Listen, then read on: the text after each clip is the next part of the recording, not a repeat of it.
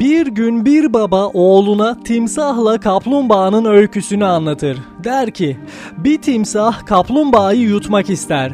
Kovalamaya başlar. Tam yakalayıp yutacağı sırada kaplumbağa kenara sıçrar ve bir ağaca tırmanır.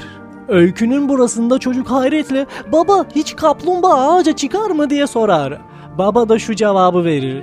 Çıkması lazımdı oğlum. Çıkması lazımdı. Kurtulması için çıkması lazımdı. Biz de öyle değerli dinleyenler. Bazen kendimizi bataklığın içerisindeymiş gibi hissedebiliyoruz. Öyle durumlarda çıkmamız için birisinden yardım istememiz gerekebiliyor. Ya da imkansız gibi görünen şeyleri gerçekleştirmemiz gerekiyor. İşte böyle durumlarda sakin kalıp düşünebilmek gerekiyor. Kimimiz günlük hayatın içerisinde bin bir türlü sıkıntıyla karşı karşıya kalıp telaşa kapılabiliyor. Kimimiz ise seri derin kanlılığını kullanarak sıkıntının, derdin, tasanın içerisinden sıyrılmayı becerebiliyor. İşte hayatı yaşarken de karşımıza çıkarmış olduğu zorlukların üstesinden gelebilmek için biraz daha sakin yaşamakta fayda var. Gerekiyorsa etrafımızdakilerden, sevdiklerimizden, dostlarımızdan da destek istememizde hiçbir sıkıntı yok ve dünyada yaşarken etrafımızdakilerle ilişki içerisinde olmak bizi biraz daha güçlü, biraz daha kuvvetli kılabiliyor. Böyle olduğu takdirde de daha rahat ve daha mutlu bir hayat sürmüş olabiliyoruz.